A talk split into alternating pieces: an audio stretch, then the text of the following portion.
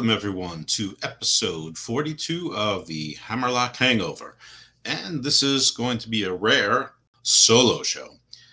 Steve's on vacation, so I'm doing it myself. So we'll see how it goes. Uh, I am a podcaster, but I famously do not like solo shows. So we'll see. So, as I think you remember, hopefully, oh, first I'm supposed to tell you to like and uh, share this with your friends and write a review and give a five star rating and all that other great stuff.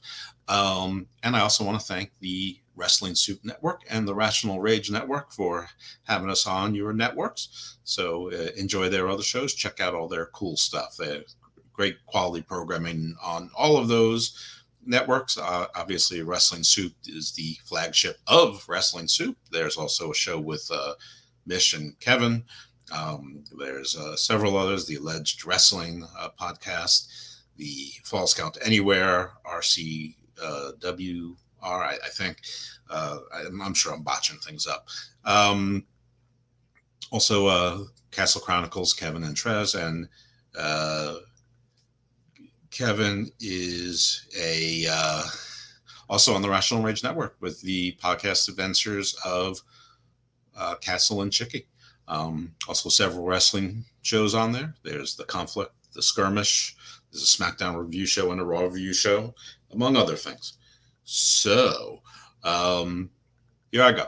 So, last week we recorded a little bit early because of Steve's vacation. So, let's talk a little bit about AEW Fyter Fest.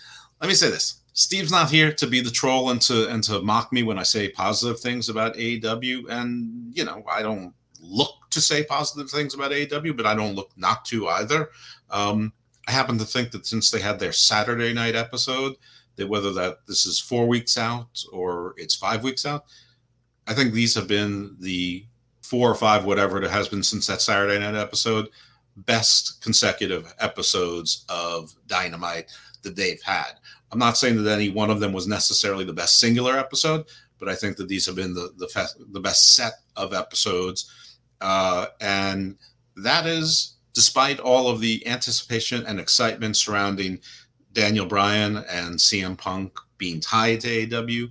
Uh, I've seen reports saying that their signings are 100%. Okay, we'll see. Um, you know, obviously there were some serious hints and some serious, serious teasing or maybe trolling um, a couple nights ago, well, last night on Fight for the Fallen. But I don't think so. I don't think it's any accident that they ha- announced an earlier Chicago show in a very large facility, um, only a few weeks before All Out. So, you know, uh, somebody's in Chicago, and uh, Daniel, uh, or well, Bryan, Bryan now. I'm sure he's going by Bryan Danielson again. Um, he can wait a bit. You know, that that could be New York. That could be a big excitement. I remember they're in Newark um, the Wednesday prior to the Queen show. So they've got two big shows and two big arenas, a lot of excitement around both. And, uh, you know, so they may want to uh, have them surprise us at Newark and then be in a match in Queens. Why not? Although they've already pretty much sold out both. But so anyway, we'll get to those things later, possibly. But if I forget because I'm old, we've heard it. All right. So we left off at Fyter Fest 2. Um, First match was Jericho versus Spears. Since this is old news, I'm not going to, you know, I'm going to try and go through this as quickly as possible. Um, Spears, of course, lost this match. He tried, he used the chair, but you know, not better than Jericho. Um, Sammy Guevara chased Tully Blanchard away at some point, but Jericho, of course, reversed the advantage of the chair without actually using it, not breaking the rules, uh, and he got the win. Um, MJF added a different stipulation to the future labors that nobody else could help Jericho. He couldn't have any outside interference, so the whole deal was off. I don't know how you do that after the fact, but it was done and it seems to be holding. So there we go. Labor number two was going to be a no disqualification match with Nick freaking Gage coming off his Dark Side of the Ring fame. Um, we also know since that he lost the GCW title to Matt Cardona everyone in the world has been telling us and you that that's why he lost the the match to Matt Cardona. They didn't want to see his their title holder lose uh, a few days later on Dynamite. Meanwhile, it's been a you know interesting little story. It's gotten a lot of press for GCW. It's gotten uh, some press and you know maybe respect for Matt Cardona. Um, and now the fallout from Domino's, Matt Cardona is already playing with that, and uh, I'm not even sure that the fallout for Domino's is real fallout if it wasn't a rib. Um, whatever it is, it, uh, what it, it, unless Domino's pulls its all its advertising from TNT totally, as opposed to just Dynamite, it, this doesn't matter. these things pass, and I'm pretty sure if Domino's did that, Papa John's or Pizza Boli's or Pizza Hut or somebody else would take that spot right away to try to look like the cool pizza place. So uh, this, I suspect, is much ado about nothing, if it ever was anything other than a. Frankly, I'm, I have not explored it very much to see what's going on. All right, now Miro this week and uh, two nights ago or last night. Today is Thursday, the 29th, by the way. Um, he did promos, no matches. Uh, he's talking about being the Redeemer. Um, he said he's going to face someone in two weeks. Uh, last night he said that he had this open challenge. Nobody's come to meet it. Everyone's afraid of him. And that he's only afraid of two things: a vengeful God and a, and his double-jointed wife, which was awesome. And he's doing the God's favor champion. I love it. I love everything about Miro. As it turns out, he's fighting Lee Big Shotty Johnson. Okay, uh, good for Lee Johnson, I guess. Probably not. This should be a five minute squash. Um, I don't know. I think Lee Johnson's won one match that, that we've seen on Dynamite. I don't know what he's done on the you know the the dark shows or uh, Dark Elevation. Don't really care either. Uh, Miro's going to kill him.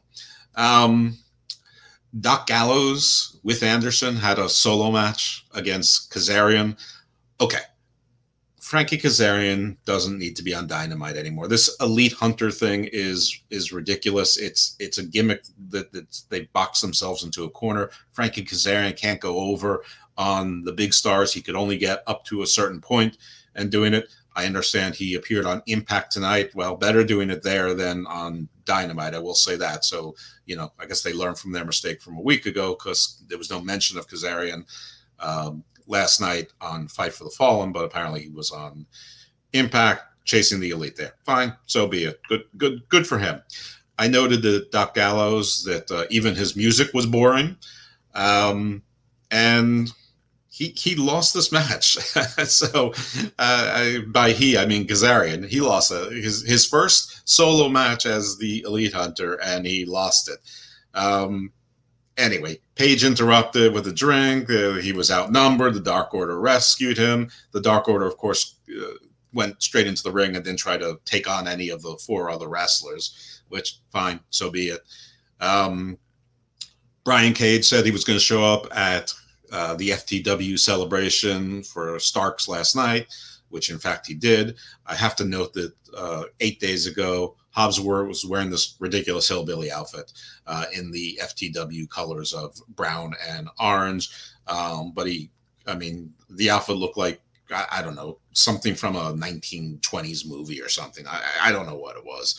Um, we had uh, Wheeler Yuta, who nobody knows who he is, even though he's been on Ring of Honor for like the past uh, six or seven months, except for the last month where he's been working mostly New Japan Strong and of course AEW Dark, and now uh, now he's sort of the fill-in for the best friends for the injured Trent. Um, anyway, it was a face versus face match. Sting was there. It was against Darby. Darby won. Um, there was a pretty funny segment where Sting uh, actually w- walked up to. Um, I'm sorry, Darby, Orange Cassidy. I am. I, I uh, apologize for that one.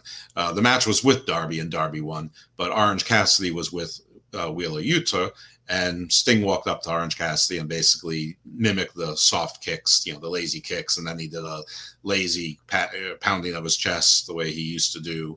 Um, and so, you know, you know, it was goofy, but it was funny. That's the way I, that Orange Cassidy should be used properly. Um, the Blade attacked Orange Cassidy with the brass knuckles. They had a match later. Spoiler: the Blade lost. Uh, another spoiler last night, the Blade attacked somebody. He came out of the audience. He was wearing a hoodie. Uh, he hit Christian with the brass knuckles. Of course, when you, with all the hubbub going around and somebody comes out of the crowd who's about five nine wearing a hoodie and it turns out to be the Blade, you're obviously disappointed. Uh, you know, I, I was thinking maybe it was CM Punk, um, but no, it was the Blade, and apparently his next feud is with Christian. So this Hardy family office thing with Christian is continuing.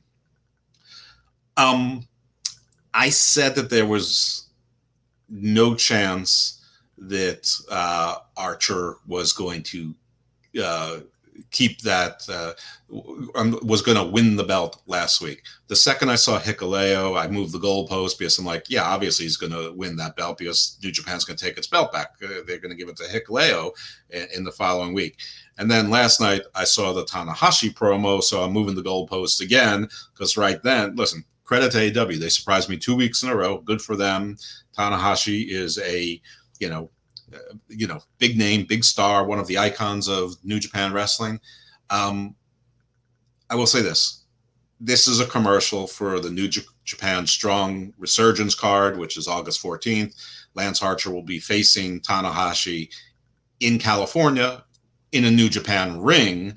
Um, but this was basically a commercial for New Japan Strong. So while there's certainly more going, you know, showing on the AEW screen, I'm still not convinced that it's not just this worm on a on a bait hook that people are biting a little bit of, and they're getting just enough to think that there's a forbidden door that that's broken open. I'm still thinking it's only a creak or a little crack, but that doesn't rule out the chance that it may open more. They did use the phrase last night because of our partnership with New Japan. They never used those phrases before. They used forbidden door or similar terms, uh, but they never used that actual phrase before. And I think that was noteworthy. That said, I still think New Japan is playing chess. Uh, AEW is probably playing like Monopoly or some game where they think that they're winning, but really nobody wins. It just sort of goes on. Impact still is a doormat. Nobody's paying attention to Impact. Um, all of their buzz is on Twitter. Uh, but New Japan, you know, like I said, they realized that Moxley was an upgrade over Omega, popularity wise, in North America. Um, they realized that Archer's pretty good too. He's got the history with New Japan, but they're going to, you know, uh, You know, Moxley indicated in a promo last night he was sending contracts over to Japan, so maybe he's planning to go over there and spend some time over there. Though with a newborn, that doesn't make a whole lot of sense, and especially with the COVID restrictions there, you'd think he'd have to go there, spend ten days or fourteen days in a quarantine, quarantine, do whatever matches he's going to do, and before he comes back, maybe have to be in a quarantine again, depending on the restrictions over there and and the restrictions over here with the variant we don't know so plane travel seems strange so maybe it was just a promo maybe it was just a, a swerve and maybe Moxley will get involved in the New Japan Resurgence show or in some way, shape, or form, or New Japan Strong episodes or pay per views going forward. But um, this was basically a glorified commercial for New Japan Strong, uh, Tanahashi versus Archer, which I think is a pretty cool match. I mean, I, I might get that card. I've never paid for a New Japan card. I'm, you know, ever. I've seen some of their stuff with with Ring of Honor, you know, back four or five years ago when they were actively together, and and you know, I've enjoyed the work. So, you know, I, like some of the wrestlers who are over there. I like Karl Fredericks, uh, Clark Connors. Um, yeah, they, they, mix it up. They, they they get some guys from NWA and from uh, MLW and Ring of Honor. So I mean, yeah, it could, it could be a really cool card. And I don't know what the price is, but if the price point is like twenty or twenty five bucks, it's probably worth it. Um, anyway, New Japan promoting New Japan Strong. Probably AEW pays for that and is and is foot in the bill. They're probably even paying for Tanahashi to come over here. I don't know. I'm, i might be reaching on that. Anyway, Sting and Sting and Orange Cassidy had a the amusing segment. Darby beat uh, Yuta, uh, you know, face face respect, la la la. Hikuleo was there. We learned he's Haku's son. I didn't know Haku had a third son. I didn't know he had a son that's like six foot eight or six foot ten. He's wearing his Bullet Club shirt on there. Everyone's very excited excited about that. Nyla Rose is still with Vickie Guerrero. God knows why. Britt, Britt is with Rebel. This was a pretty sloppy match. Britt's um, wrist was broken in this match. She did retain. Uh, this was an ugly match. I don't know how much the broken wrist had to do with it. Kudos to her for finishing the match. Um, but uh, yeah, this was no bueno. Um, three years, three broken bones. I mean, I've been saying Dr. Brittle Baker lately. I know that sounds shitty, and it's maybe a little mean and cruel, but I mean, at some point, you know, with Chelsea Green also constantly being injured, and I know that there was questions about Tegan Nox. You have to ask the question: Is is is she tough enough physically, not not mentally, um, you know, and not because of spirit, just her body itself? Is is it tough enough to handle uh, pro wrestling or pro wrestling with folks that aren't as disciplined and aren't as trained and precise uh, as maybe you'd find on the main roster in WWE. But I mean, not that they're perfect either. So I don't know. All I'm saying, at least three bo- broken bones in three years: nose, wrist, uh, leg, and, and I'm pretty sure she was injured once before without there being anything broken earlier in her career. Anyway, moving along. Um, there was a segment with FTR and uh, Proud and Powerful. Uh, some people really like this segment, I think, because Santana got really emotional and and and he really was the star of this segment. But there were really strange edits, and they insist on this story that hey, FTR, we grew up poor and we're a lot like you, proud and powerful. Um, all right, I'm not going to get too much in the details. I think it's patently absurd on its face. I mean, I don't know if they really grew up poor or not, and I'm sure they did, but it ain't the same as growing up in the Bronx. I mean, I, I grew up in Lynbrook, which is not too far from the the Queens border, um, and you know, Lynbrook isn't the same as growing up in Queens. You know, it's certainly not the same as growing up in the Bronx. Um, so I don't know. I think the, the story is dumb. It just it I I don't even quite get it. Um, I, I understand FTR's heels sort of trying to say it for whatever reason. But when commentary picks it up and, and, makes it like it's a real story, that, that that's when it sort of loses me. That said, skipping ahead to last night, well, Cash Wheeler got hurt. Uh, I, am not sure how serious it is, but it looked like he got a, a pretty serious gash in his arm. I'm not sure if anything was broken. He was gripping it pretty tight. It looked like it was a strange angle, but I mean that very well just could have been to try to stem the flow of blood. Makes you know that would make perfect sense too.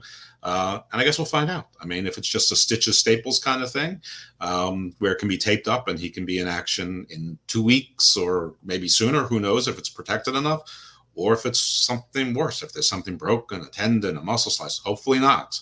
Um, this match was pretty good until it ended abruptly. The strange thing is FTR won. Um, you think that they would make an audible that that uh, Santana and Ortiz would have won, but they didn't. Um, I'm sort of glad that Steve isn't here because he'd be yelling and screaming. He'd be throwing a fit about that, and rightfully so.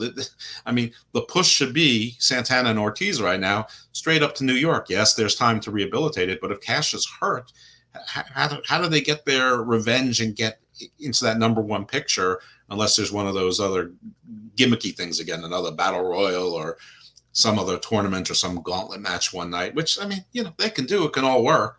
Um, it, it's just weird. I, I, think I would have gone the other way just out of an abundance of caution.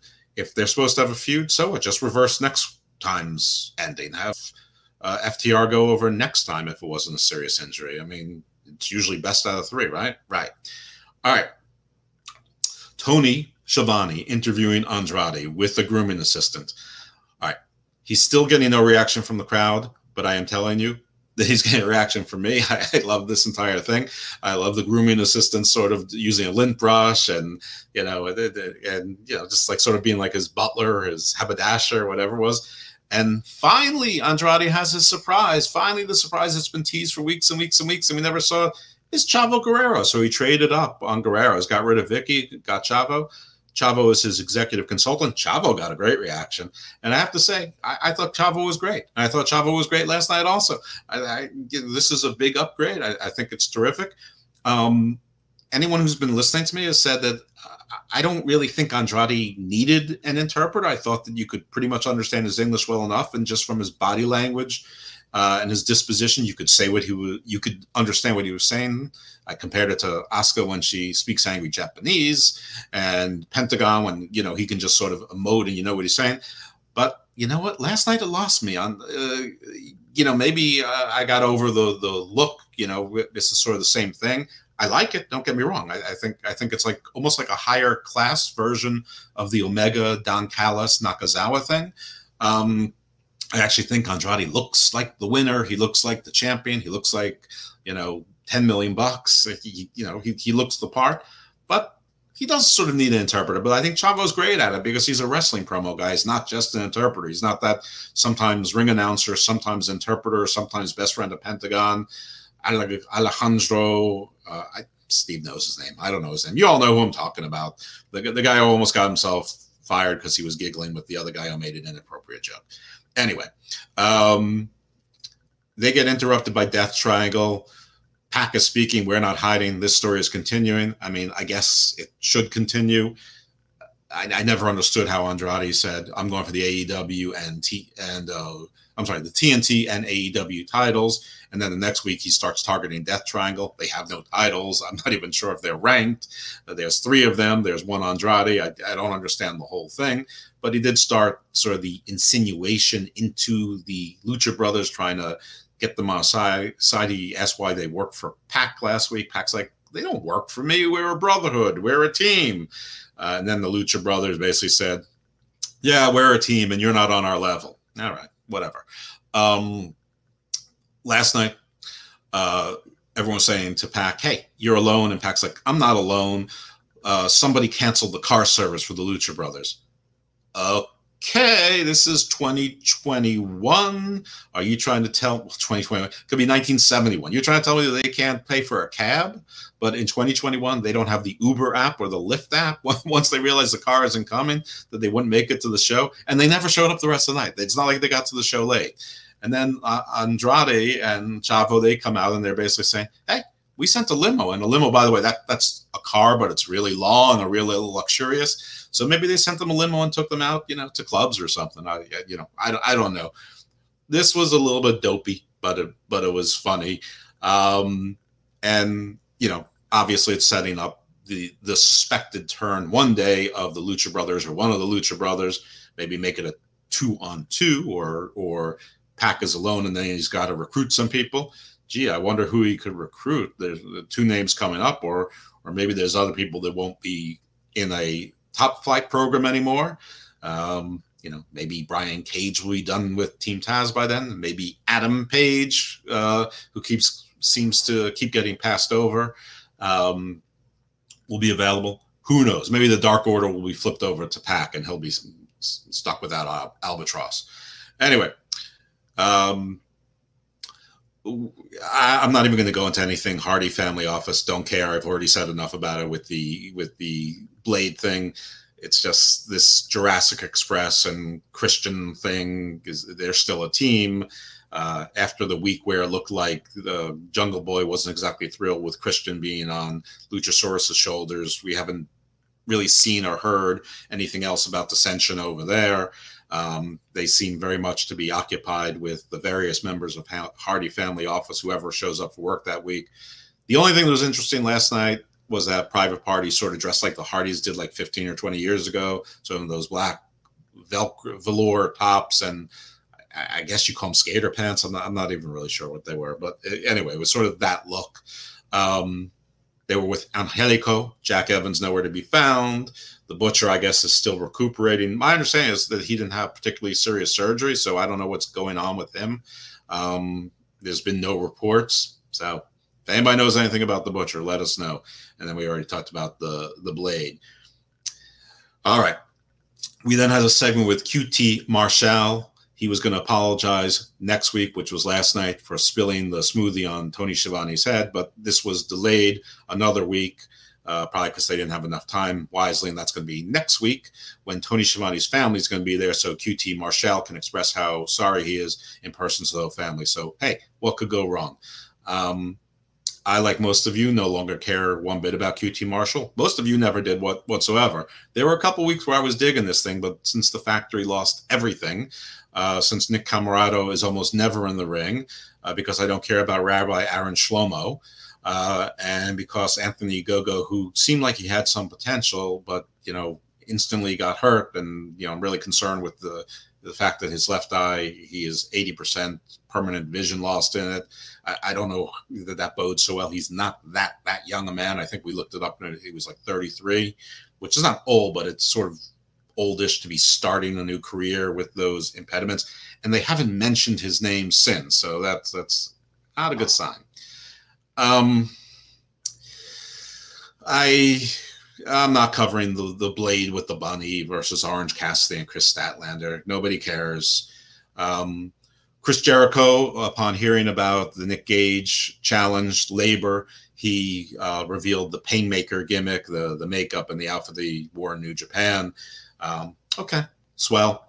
Um, and we did learn that the IGWP US title winner would face Hikuleo next week last night. I already touched on this. I already teased the ending. Uh, yes, uh, Hikuleo uh, faced Lance Archer in an okay match. It wasn't great, but it was neat to see a, a title defended, another promotions title defended on AEW TV two weeks in a row. Uh, there was a little confusion about where Tanahashi was going to wrestle Archer next. A lot of people thought it was going to be on Dynamite. Uh, some people thought it might be at a pay per view, an AEW pay per view. Others thought it was going to be in in Japan. I heard them say a New Japan ring, and so I was pretty sure it was about the resurgent thing. Also, the nature of the promo from Tanahashi clearly pre-recorded. You know, he's he's not stateside. So anyway, it was confirmed it's at Resurgence. I, I think I already said that. I'm pretty sure I already did. Um, we had the Dallas Death Match where you can win only by not answering the 10 count. Uh, we already know that Archer won. Uh, so this match was pretty cool. Um, it was a lot of fun. And you know, there, there was a planned fan, uh, fan that uh, Archer used as a weapon, so he picked up the dude and then and like launched him at, at Moxley. So that was fun. There was, of course, blood, weapons, forks. Everybody was bleeding. There was the low blow. There were lariats, paradigm shifts, more forks. Uh, barbed wire panel set up on a table. And you know, Wrestling 101 is that whoever sets up the table goes through the table. And that is, in fact, what happened.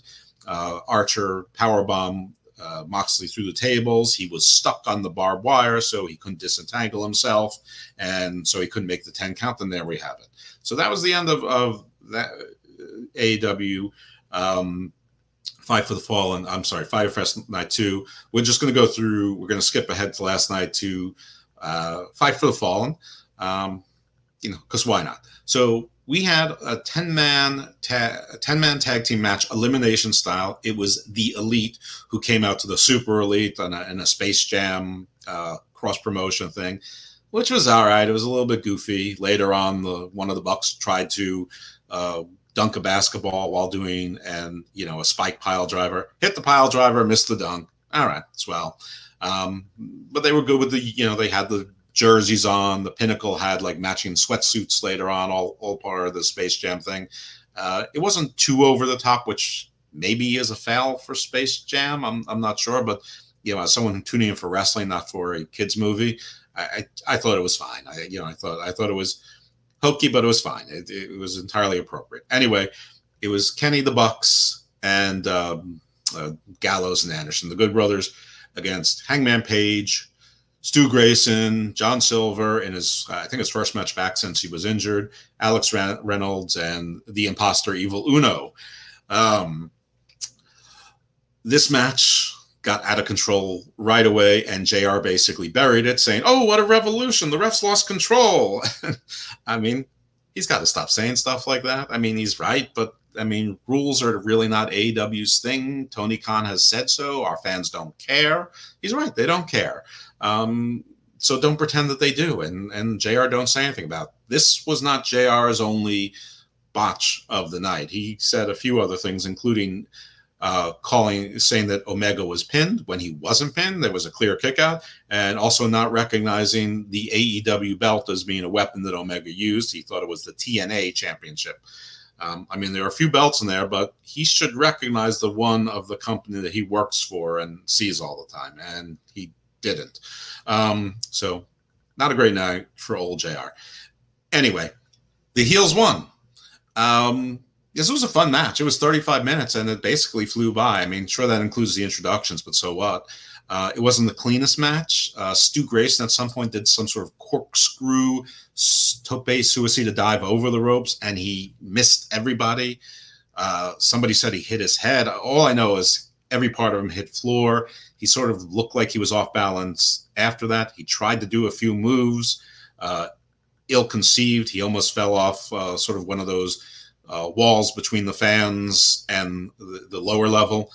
Um, a- anyway, that ended up in being a double uh, count out for Gallows and Stu Grayson, so they were both out. They were actually the the third and fourth people out. Reynolds and Anderson were the, the first two. I think it was actually Anderson and Reynolds. I'm not, I'm not even sure. It doesn't matter. It all happened pretty quickly. Um, I don't know if Gallows didn't get the note or whatever it was, or you know Grayson was pretending. You know, I haven't heard anything about Grayson, so hopefully he's okay too. Hopefully he just got the knock wind the wind knocked out of him, or banged his head or, or something, but nothing serious, not a concussion, just one of those things like, ow, I can't believe I did that. Um, but haven't heard anything. So uh, I guess no news is good news. Um, a little bit later on, Evil Uno, the imposter, completely missed a senton. They pretended by saying Kenny Omega got his knees up. No, he didn't. Evil Uno may have gotten as far as as Kenny's ankle, so he wouldn't have even had a chance to get his uh, knees up. Um, anyway, Uno got pinned. Uh, we already talked about the the Miss Duncan Spike Pile Driver. Um, there was a uh, BTE trigger on Silver, so Silver got uh, pinned out. It was then three on one. Matt Jackson uh, did did take a pin. Uh, Hangman was looking pretty tough, but uh, he kicked out of one belt hit, a triple super kick, a 450. um, but in any event, you know, with all the confusion, uh, Kenny Omega did hang hit Hangman with the AEW belt. Uh, it looked like there was a four count, but they called it a two count, and Hangman kicked out. Then there was two V triggers and a one winged angel, and Page was pinned. So I guess they protected them pretty well. But now the Dark Order doesn't get a tag team title shot, at least as a result of this. And Hangman Page lost his title shot as well, um, and lost his number one contendership. Uh, they talked about this at length with the Christian match later on, saying that Christian's undefeated, which would be about five and 0 or six and 0 after tonight. Big spoiler: Christian won his match and got the pin. Uh, and they said he, he's already in the top five. So you know, I I don't know what's happening here. Um, you know, I don't know if they're going to have a, another route for Hangman to go by, just like we were talking about with Santana Ortiz, or get if it's like I always say, it's he just has to keep waiting for all the shiny new toys until it's his turn, uh, which may or may never come, may or may not ever come. Um, so we will see about our friend Hangman. Um, crowd likes him, and the crowd was pretty lively in Charlotte. Um, I compared them to the Kansas City crowd for Raw, which was dead the entire night. There were times where the Charlotte crowd seemed dead, but they they livened up, and when they livened up, you could hear them. Uh, unlike Kansas City, who either when they livened up you couldn't couldn't hear them or never livened up. I'm telling you, for that Kansas City crowd, they should have called. They should have brought the Undertaker back that night because that crowd was dead. All right. So we already talked about the Lucha Brothers and Andrade segment. Uh, Andrade also called Pac his little friend, and the groomer was still there. So I, you know, I don't know. This is this is what I like. And any any snobby, fancy clothes, fancy guy who also is a tough guy who can back it up is, you know, that's good by me. Chavo's doing great. The groomer's great. Team Taz with this celebration for the FTW title. You know my feelings on the FTW and Team Taz there's like a New Orleans jazz line, like bands surrounding the ring. Hobbs isn't there. Apparently, he's recruiting. I mean, that couldn't have possibly been planned. So, you know, hopefully he's okay. Um, I don't know what was up with that. I will say this people are always saying Ricky Starks' star power, charisma. He's got this, that, and the other thing. Okay, guys, I know you're saying, Jeff, you know, don't like him because you're a sizist. He's a small guy. True, guilty but I've never really seen a lot of charisma. I mean, I see why people want to see it, but I've never really felt that charisma. I never really seen the passion. I've never really heard a great promo out of him. I've never really seen a great match. I mean, it's okay, but if you're that small, you should be better. Last night was a great promo. He cut a great promo. This was Ricky Starks' best mic work that I have ever seen. Brian Cage interrupted and instead of going after Team Taz, he beat up the band. Why? No, no, idea. Is that what faces do? They beat up the band? They beat up these guys? Um, now, this is, I don't know if this was a botch by JR or a joke, but it was funny either way. Uh, Brian Cage took the, the giant drum and, you know, clobbered it over the drummer's head, you know, so it sort of broke and, it, you know, sort of like having a garbage can on top of you, like a cartoon scene. And JR said, that bass drum has a family. I think he meant the bass drummer has a family, but it's not like saying the bass drum had a family, sort of like it was from like uh, Beauty and the Beast, uh, where they're all like living creatures. Anyway, Cage also took the trombone. Looks like he was going to break it. JR took a, like a little dig at, at the New Day. I, I, think it was good nature. I don't think it was a shot fired thing, but he said there's no place for trombones in wrestling. Um, anyway, uh, Ricky Starks threw orange flowers that he was given at uh, Brian Cage, and that, of course, you know, neutralized any of Cage's power. And the heels ran away. It was, you know, Taz was in an elevated, like basically like DJ platform anyway. It was just Hook who gets smaller and smaller every week. So it was basically Starks and Hooks who retreated. Hob, Hook, uh, Hobbs was not there. Brian Cage did not chase them. So this was, I mean, this was a weird segment. Uh, Starks' promo made up for it, and the bass drum line was funny, but the rest it, it was it was just weird. So another foul for Taz. So hashtag file fire Taz continues. Um, we talked about the Tanahashi promo. We talked about FTR versus Santana Ortiz. I didn't mention that Tully and Konnan were both there. Um, they this is where commentary continued. The the teams have a lot in common narrative, which I just I, I don't know. I just think it's patently absurd. It, it, it, even if it's true, it's just not working and it's unnecessary. I, I, don't know what it's trying to do. Is it trying to engender sympathy for FTR? Uh, I mean, are they supposed to have a mutual respect story? That doesn't seem to be the case. The Pinnacle has been pretty shitty to Inner Circle, so whatever their upbringings were, I don't think that would make up for it. But like, if they're gonna have a mutual respect angle, can it just be because they're two of the best tag teams in the company, if not the world. So I don't get it. All right, JR said that Konnan is one of the smartest men in pro wrestling. Perhaps he is, as far as pro wrestling mind is concerned.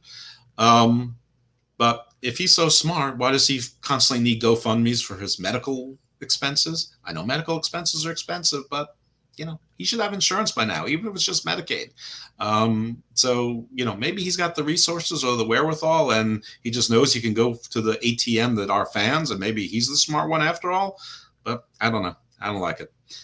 Um, anyway, already told you there was a brain buster. FTR pinned Santana, even though Cash looked like he was really hurt. So, we talked about Britt getting hurt in her promo. It indicated that that she was going to get a bodyguard. It wasn't 100% on that, but she said that Reba can't really, she's all over the place. She can't really do her job, and they need someone to protect her, and they're going to bring someone in. So I assume that's going to be a bodyguard. I don't know who that might be. Um, I don't know if it's going to be male, female. I don't know if it's going to be a new wrestler. I don't know if it's going to be a J&J security situation. I don't know if it's going to be a new role for, you know, one of the wrestlers on the roster that hasn't really been doing anything. Uh, you know, like a turn for a legit Leyla Hirsch or a, a big Swole or Diamante, who, you know, you know, any number of the women who who we never see. Um, I don't know if they're going to bring in someone from the outside or, or you know, if if you know that would be something that Brian Cage could do when he's done with this this other feud. But uh, that doesn't make any sense. They're obviously turning him face. So truth is, I don't know, uh, but I am marginally interested in in seeing who this person is, if in fact I read the story correctly. All right, so we talked about there was another event announced. So they said Tony Khan had a big announcement. It wasn't Tony Khan, it was Tony Schiavone, in fact. And basically they said that, that the second AEW Rampage, the first is August 13th, the second is August 20th, that that's going to be in Chicago, and they're calling it First Dance, um, which is a, a, play on the Last Dance uh, docu documentary about Michael Jordan's Bulls. Um, again, gee, I wonder who might be there. So, you know, uh, you know, and, and the crowd knew it. And then we immediately go to a vignette with Darby and Sting, and uh, Darby's like, "I'll be in Chicago," and I've heard a lot of people call themselves best in the world, and they're going to have to prove it to me, so, something like that. And Sting just stood there looking stoic. So, you know, best in the world. I mean, unless he's talking to Shane McMahon, it sounds like he's talking to CM Punk. So, uh, a Darby CM Punk looks to program looks to be coming. Okay. This particular podcaster thinks that's an odd choice. I mean, A is Punk coming out as a heel, which is certainly possible, but I I don't know how you get over the cheers, the pent up demand for this guy, unless he does something really dastardly right away. I don't know what he could do to to turn those cheers into boos right away. Is Darby turning heel? That could work with Sting. Uh, maybe I don't know. Uh, possibly. I would think that Punk's program should be with somebody, frankly, who's less important. I mean, I think Darby needs to win his programs. I think Punk needs to win his programs. Uh, I mean, frankly, this is why you have Matt Hardy there. This is why you have Christian there. Uh, you know, this is something that you could have Christopher Daniels, who I'm not sure, I know he's not with SCU anymore, but I don't think he's retired. I don't think he's made that formal. Dustin Rhodes, Frankie Kazarian. I mean, this, this is why you have these old, older uh, veterans on there that can be face or heel any given week uh, and can lose a program, but it's still a respectable program or it's a respectable win. I mean, frankly, you could have Punk go through all of those guys, but it looks like they're going to put Christian into the title picture. Okay, but then they're certainly not putting Dustin into the title picture, or are they? You never know. Um, Matt Hardy? No, right? I mean, I think everyone agrees with that one. Um, Daniels Kazarian? Certainly not. I mean, this Kazarian, you know, elite hunter thing is going so well they deported him to Impact. Anyway, there's other there's plenty of people on this roster that that have name value that can be sacrificed to Punk um, and Darby uh, and have it mean something and, and let them win and, and build their AEW bona fides. Well, for Punk, I mean, Darby obviously already has. All right. So we already talked about the Hikuleo Ar- Archer match. It was neat. It was fun. It was a bit of a slobber knocker. It was a little bit slow. It wasn't the cleanest match. Uh, Hikuleo is a big, tall guy. He's probably about two inches taller than Archer.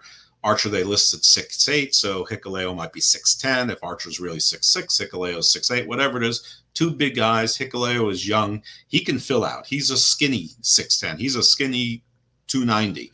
So you know, in a couple years, I wouldn't be surprised if he was 320, 325 and, and still could uh, fill out. Um, so, so like Damian Priest could still fill out, but Damian Priest is 37 years old. Um, Haku came out. That was pretty cool. Um, he got a great reaction, and Haku got himself uh, involved in the match. That confused me a little bit because, like I said, I moved the goalpost when I saw Tanahashi, but I'm like, are they going to have this kid lose in front of his father? But then I saw their heels, and they probably paid Haku, and you know, and that that's all fine. So, um, the shame of it was the the commercial timing, and all night the commercial spacing was a little bit weird. But Haku got involved during one of the commercials, so you had to watch the picture in picture to see it. They did a replay afterwards. I mean, I saw it twice because uh, I take my notes. Oh, by the way, Jake Roberts signed a two year extension but he wasn't there, and Haku's there. I mean, you, you'd think that, you know, Jake doesn't get the first week off after signing that two year extension, but all right. And JR made that bowling shoes ugly joke again, which was really funny the first time, but it hasn't been funny the 32 times since. Just like as close as 19 is to 20 wasn't that clever the first time, but keeps getting repeated. Um, anyway, Archer hit the blackout. He retained. He's going to take on Tanahashi. We already talked about that resurgence in California. I think it's in the. I think the place is called the uh, the LA Torch. Um, so there we go. Uh, Marvez was going to do an interview with Cody. Cody again was in his white suit, so you know what happens when he's in his white suit. That it's spy versus spy time. So before anything really gets said, Aleister Black comes out, starts clobbering him. Cody's fight, fighting back. Um, Aleister Black had sort of like half his face painted to sort of emphasize the the bruising that he's doing on his uh, right eye. Respect, uh, I'm sorry, Malachi Black. I am sorry. Um, you know, I, I call myself the Malachi too, so it's hard to acknowledge another. Um, so Malachi two, Malachi Junior was doing that. I thought for a second maybe he was wearing like a Phantom of the Opera mask. F- frankly, I think that that would make more sense to do it. One, it storyline, it's protecting the eye. Two, they already have Darby Allin and Thunder Rosa who are wearing half face paint, sort of skull patterns on their face, and that's sort of what Alice uh, Malachi was doing. It was a little bit more faded, um, but nevertheless, that is what it was. Anyway, um, at some point, uh, Malachi uh, just clobbered uh, Cody. He's out. Uh, he's just standing there. There was clearly a delay for the refs and security to get there nevertheless, uh, uh, Malachi goes, Welcome to the House of Black, which I thought was a pretty cool line. For whatever reason, Fuego del Sol came out to be the rescuing wrestler. I don't know how many of you know who Fuego del Sol is, but he's probably about five foot six, 145 pounds. And Aleister delivered a black mass that devastated him. Um, you know, fine, but I mean, what? Why didn't Cody's brother come out? Lee Johnson, uh, Brock Anderson, uh, you know, any of the guns, Billy Gunn, Austin Gunn, Colton Gunn, any, any of the people from the Nightmare family. Not not a single one of them came out. It was Fuego del Sol. So, all right. Um, already told you the Miro's promo here and the Lee Shoddy thing. I, I, but I'm going to say it again. I, I love everything Miro's doing. This is just fantastic. Uh, we had a trios match: Hardy Family Office versus Jurassic Express and Christian. I, I told you what happened at the end here. I'm not talking about this anymore. This, this, this. If there weren't commercials, the, anything with Hardy Family Office is, is piss break for me. Told you about the QT Marshall delay apology. Um, we then had Julia Hart with the Varsity Blondes. Uh, the Varsity Blondes, who aren't really great promo guys, they do the promo for Julia Hart. Uh, so I'm not sure what that's all about, and I don't know why she's getting TV time if she can't cut a promo. I know she's young, but why is she on Dynamite when they have a roster of women? I mean, I named a few before, and I completely, just like the rest of you, I forgot about Riho. I forgot about Shida, who was the champion for like a year. Um, so I, you know, I don't know what what what's going on there. Um, I, I, I don't know what to say. And my understanding is that they're bringing Emi Sakura back.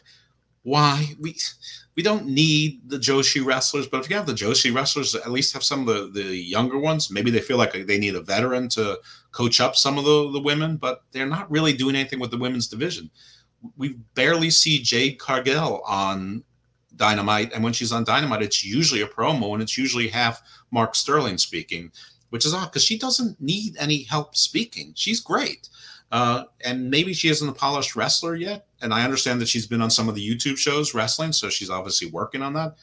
You know, maybe they're bringing in Emi Sakura to train Jade, but frankly, they're two entirely different kinds of wrestlers. The Joshi style is not the kind of power style that Jade Cargill is going to be doing. I mean, frankly, they'd be better off having her work with Serena Deeb, uh, hire like a, uh, you know, I don't know, Victoria, Beth Phoenix, uh, you know, someone from that school uh, of, you know, the, you know, the tough, strong, you know, uh, you know, monster woman, but she also is a true blue athlete and, um, you know, can probably mix in some of the athleticism too. I mean, you know, we've compared her to a, you know, a female Goldberg before, and he could, you know, he could do leapfrogs, and and he was pretty quick. Now he wasn't a great wrestler, and hopefully she'll be, you know, she, she can be better in the art form itself.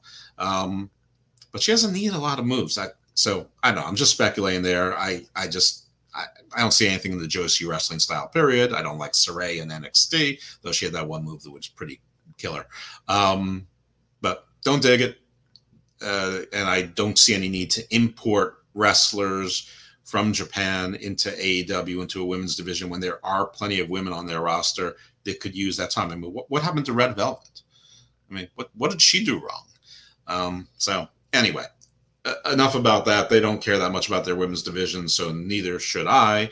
Um, it'll be interesting to see though what they do with uh, broken wristed Britt if they have to strip her of the title or, or what's happening. Uh, anyway, Julia Hart fought Thunder Rosa. Thunder Rosa won. They made a big deal that that that she's number one ranked, and she's now has an exclusive contract with AEW. Uh, that of course means TV. Um, you know, I don't know if they'll center the impact like she went a couple weeks ago uh, before she signed this contract. I don't know if they'll continue to let her working with NWA. Uh, I, my guess is no. Um, but I'm sure she can still work with Mission Pro and the Indies, just like uh, you know almost all of the other AEW wrestlers can work. I mean, even Lance Archer, you you'll if you look hard enough, you'll find him on indie cards. Uh, Brian Cage is all over the place. So anyway, most of you probably know that, but if you don't, you know, just go onto wrestling Twitter and follow a, a few random promotions and a few random wrestlers, and I mean, you won't stop getting the ads, and you'll see that, that all of these wrestlers have freedom to to work largely. Uh, yeah, outside of the WWE NXT folks, of course. Um, Moxley cut that promo I told you about about the you know, he was talking about the forbidden door open and he doesn't care about the forbidden door and they should worry about him coming through it and he's sending those contracts to Japan and like I said I, I don't really know what it was all about.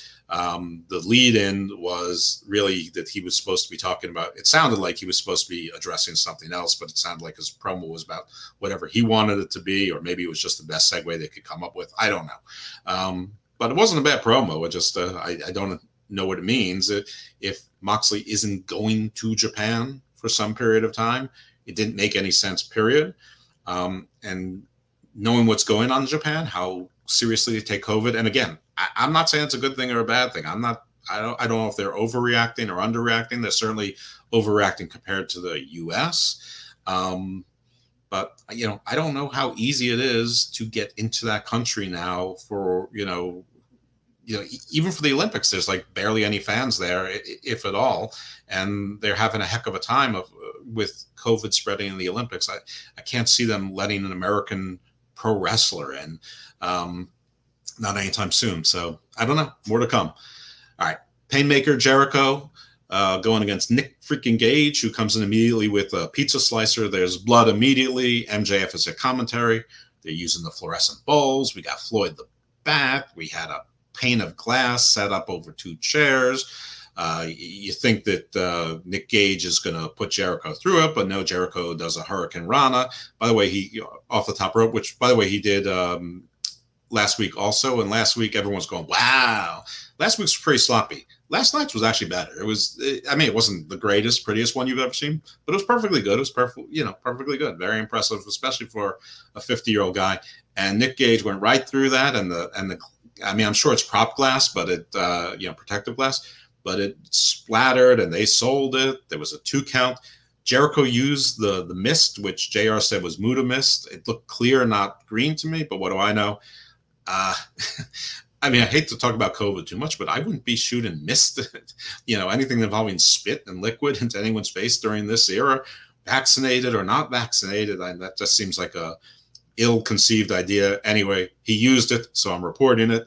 Um, he then used like it was a batch of four fluorescent tubes, sort of uh, uh, bound together, and then the the Judas effect. So Jericho won. Of course, he won. I mean, he's not going to lose labor too. And then MJF, you know, he's screaming. He's run, running up the ramp. He's got a mic. He's very angry, and he sort of hits play on an old segment from a couple years ago. Well, it can't be a couple years ago, but I think it was sort of when Jericho and MJF were not getting along. It, was before the he got into the inner circle, but probably building up to that story. So it's probably November, December of 2019. They might have even said it. Uh, anyway, it was seen where uh, Jericho said to MJF, you know, I, you know, while your parents were making you, they were probably getting excited watching me beat Juventud Guerrero on Nitro or on, on Monday nights or something. And then MJF's in that segment said, "Who's Juventud Guerrero?" And Jericho in that segment said, "Google it." So then we cut to back to live, and MJF goes, "You know what? I did Google it." and he's your biggest rival and your your stipulation next week in your third labor is that the winner can only win by uh, making a move off the top rope, and your opponent is Juventud Guerrero. Okay, so you had Nick Gage, which, like him or not like him, he is big in death match scenes, and they just gave a death match. You might not like death matches. It's not my favorite thing. I don't go out of my way to watch death matches, but I'll watch one once in a while. And this was a fun match. You couldn't take your eyes off of it. So I mean, I'm surprised that they did it because I was at Full Gear in November of 19 with the uh, hardcore match allegedly between Moxley and Omega, and I heard all the fans being squeamish, and for weeks people were talking about, "Oh, it was so brutal, so brutal." No, it wasn't. It was barely anything. This was much worse than that. Frankly, Dustin and Cody, the first, the, the, the from the first All Out, that was a, a, a bloody mask, a you know, waterfall of blood on Dustin's face. Um, but anyway, aside from my confusion with that, this this match was what you would have wanted. This is what you would have expected in a death match. You know, uh, and then to go from this sort of explosion, this this demolition derby, this this beautiful car wreck, giving you exactly what you wanted. This this you know or, you know blood everywhere to Juventud Guerrero. Uh, I mean that's it's like the order is wrong. Um, I mean, I'm glad that it wasn't the predictable. You know, there's four members of the uh, Pinnacle before MJF, so he had to go through Spears and then Cash and then Dax and then Wardlow is the final boss. Um, but Juventud Guerrero is sort of like a fizzle, like the exploding death match fizzle. So that the ending wasn't great, but the show was fun. Um, I have to say that I'm starting to fear that the final labor, the fourth labor, will be a handicap match Paul White and Mark Henry versus Jericho. So I, I, you know, I don't know. I don't know how many of these outside guys they're going to bring in and how many stories they can go with it. Um, anyway, uh, like I said, I was a little bit disappointed by that. Um, all right. Speaking about disappointment, Raw already told you about the Kansas City crowd. The crowd is is not behind Nikki Ash as the the champion. You know, the few little kids get excited, but I mean, the crowd wasn't really excited about anything, but I mean, she had a promo was dumb. Basically, this outfit gives her confidence, and she believes that she can win anything. Charlotte interrupts her, say, "I want a rematch at SummerSlam." Uh, Rhea interrupts her, says, "No, it should be me at SummerSlam." The officials come out to Sonya Deville's music, and you know, one of the better stories in WWE was Sonya Deville sort of being the agent provocateur, undermining Adam Pearce, sometimes subtly, sometimes overtly. That stopped because, of course, it's a good story. You know, it, it's it's interesting. Now they're on the same page, so that that's not good. Anyway, they say it's official. It's going to be a triple threat match at SummerSlam for the title. So Charlotte's got her match, right? And Rhea's got a match. So everyone should be happy. Nope. Charlotte uh, can beat Nikki at any time. Nikki challenges her. Charlotte accepts. It's a non title match. That's going to be the main event. Um, we then see that uh, now WWE used this term three times tonight, or not tonight, Raw. They said a contenders match it means nothing. It meant nothing. What's a contenders match? Usually you think of like the number two and the number one contender battle for who's the number one contender, or the number three and number two contenders, or or people who are put themselves in the mix or fighting to see who gets the next shot. No, this was Damian Priest challenging Sheamus, who's already the champion, so it was just a non-title match. Um, anyway, the story was uh, Sheamus's nose. Damian Priest uh, landed a kick. Sheamus's mask went flying. He was worried more about his nose than anything else Priest hits the reckoning. And then, even though this is called a championship contenders match, commentary goes, Damian Priest has to be in the conversation now. What? He's in the conversation? Wasn't this a contenders match? I mean, so, you know, one for one means nothing. Next match, AJ and Omos against the Viking Raiders for their rematch. I don't know why they get a rematch. The Vikings were working as heels. The crowd clearly likes AJ and Omos more, but AJ and Omos are, are still titularly the heels, and they acted like it later on. But the story was Omos dominating the Vikings. Um, AJ took like the hot tag, almost like uh, big money Matt Hardy was doing with Private Party when they were first showing, when they first started that angle and they abandoned it. Um, but Omos didn't seem to mind. And, and AJ did a springboard 450 for the finisher the only reason I mention that is because I don't remember him using that as a finisher anytime recently. He didn't do the Styles Clash. He didn't do the phenomenal forearm. It, uh, I, you know, I don't think he hit the wrong angle. It's possible that, that the Viking was down and was supposed to get up, and so he just uh, adjusted. Who knows? But you know, it looked good. Uh, it just was noteworthy. We had a Drew promo, yawn. Jinder comes out with Veer, not Shanky, because Shanky is still recovering from the severe beatdown of the chairs. There was another guy who they uh, introduced as the attorney, and the attorney is going to sue Drew not for destroying Jinder's motorcycle, his collectible, classic, custom made motorcycle, whatever it was, but because he beat up Shanky with a chair in wrestling. Okay.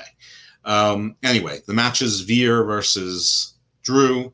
Um, it was all right. Veer, Veer's not terrible. He just sort of has like a sort of a sort of a minor league look. Um, you know, he's sort of big and thick. Like you wouldn't want to fight with him in a bar, but it he's not Drew McIntyre. He's not even Jinder. Uh, you know, I'm I'm not quite seeing it. I do like the paint on his forehead though. That's pretty cool. Uh, anyway, Jinder introduces a chair in, into the match. Uh, Veer is going to use it, but Drew claymores a chair, which hits Veer. There was a DQ. Uh, apparently, th- there was confusion between the ref and commentary. I'm not even 100% sure who won. It really doesn't matter because none of this matters. We all know that Drew is fighting Jinder.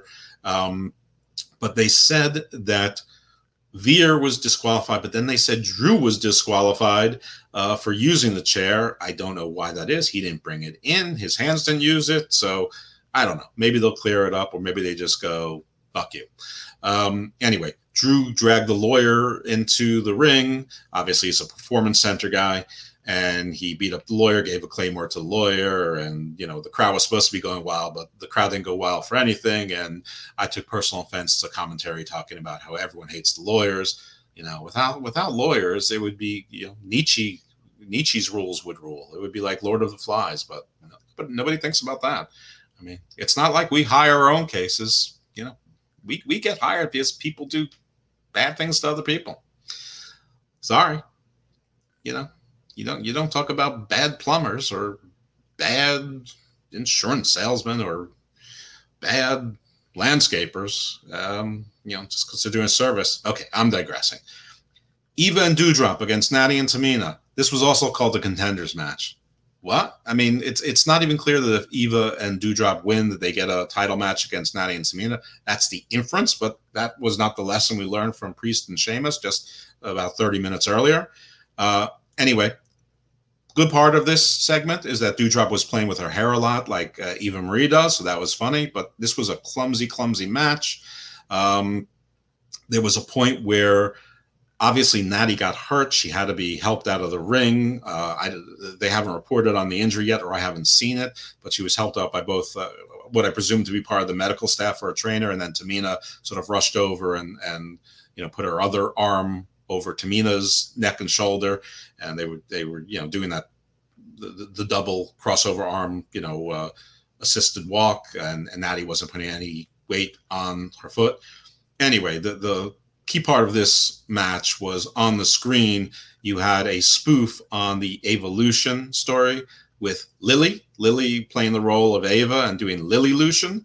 Um, I may be one of the only people in the world who finds this amusing. I did find this amusing. I think everything's funny about Lily, and it, and it costs uh, them the match. So even with an injured Natty, the champs retained. I, don't know what this is going to do in this division that has about three teams total between two shows, um, and no real teams to be found. And Mandy is back in NXT, and Dana Brooke was rumored to be pregnant which hasn't been confirmed, but nobody's seen her in a, couple weeks. Anyway, Lilylution, I'm for it. So we then have Karrion Kross. Again, not a lot of smoke. He's out before the music. No Scarlett. So mistake, mistake, mistake. Again, repeated. Um, he was wearing those gladiator. Uh, I don't even know what you call them, but over over his tights uh, or shorts. Um, and then against Keith Lee, um, Kross got no reaction from the Kansas City crowd. I'll say it again. Nobody really got a reaction from the Kansas City crowd, but that's not great. The no reaction two weeks in a row, no booze, no nothing. Keith Lee got a nominally better reaction. Um, it was audible. You could hear something. Um, it wasn't great, but again, Kansas City. Um, Keith Lee lost. I mean, this was not exactly a squash match, but it was maybe uh, one and a half steps above a squash match. I mean, Keith Lee's thing seems to be that he's not letting the, the finishers, like he didn't let the, the hurt lock go in. Uh, he broke the Kross jacket once. Um, he did his pounce. They didn't call it a pounce, maybe because they're waiting for Braun to come back and take the pounce. But Kross hit a Saito suplex. He hit that uh, base of the skull uh, forearm and then hit the Kross jacket a second time and, and keith lee tapped out though that even that was awkward uh, it, it was weird so i don't know what's going on with keith lee and by the way he said on twitter he said in a couple weeks i'm going to tell my story i'm like i don't know what you've been waiting for dude but tell it. I mean, people are worried. You're back in the ring, so obviously it's not all bad. Um, you know, we haven't seen Mia Yim. She's supposed to be on SmackDown. You know, frankly, they could give her a tag team partner. I mean, Lord knows SmackDown could use some more bodies. So could Raw, by the way. Um, but this was weird. But I guess somebody had to lose, and you know, maybe there's a story here. Maybe the story is that Keith Lee's gonna have a losing streak. You know, he he got hit hard by whatever his ailment was, and he's working his way through it. And he knows it's gonna be struggle, but he's gonna fight through it. Um, you know, Kross I think needed the win. By the way, there was the the story came out that Kross was supposed to lose another time to Jeff Hardy, and then they were gonna roll out Scarlett. I mean. I mean, you think after the reaction to the first one, they would have changed those plans.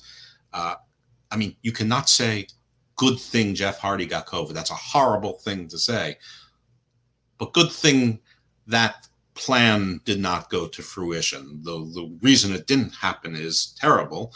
Um, and, you know, and hopefully the story was wrong too, but it's been reported a lot. So I don't know what WWE is thinking.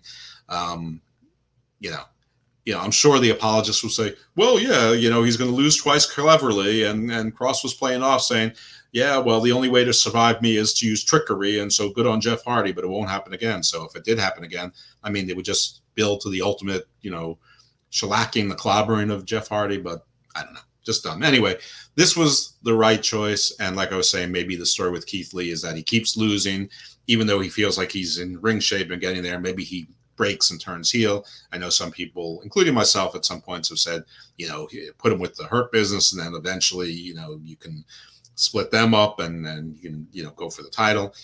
I don't know. Uh, right now, he just doesn't seem like you know. It seems like there might be ring rust. Maybe he's gassed. Maybe you know, maybe a lot of things.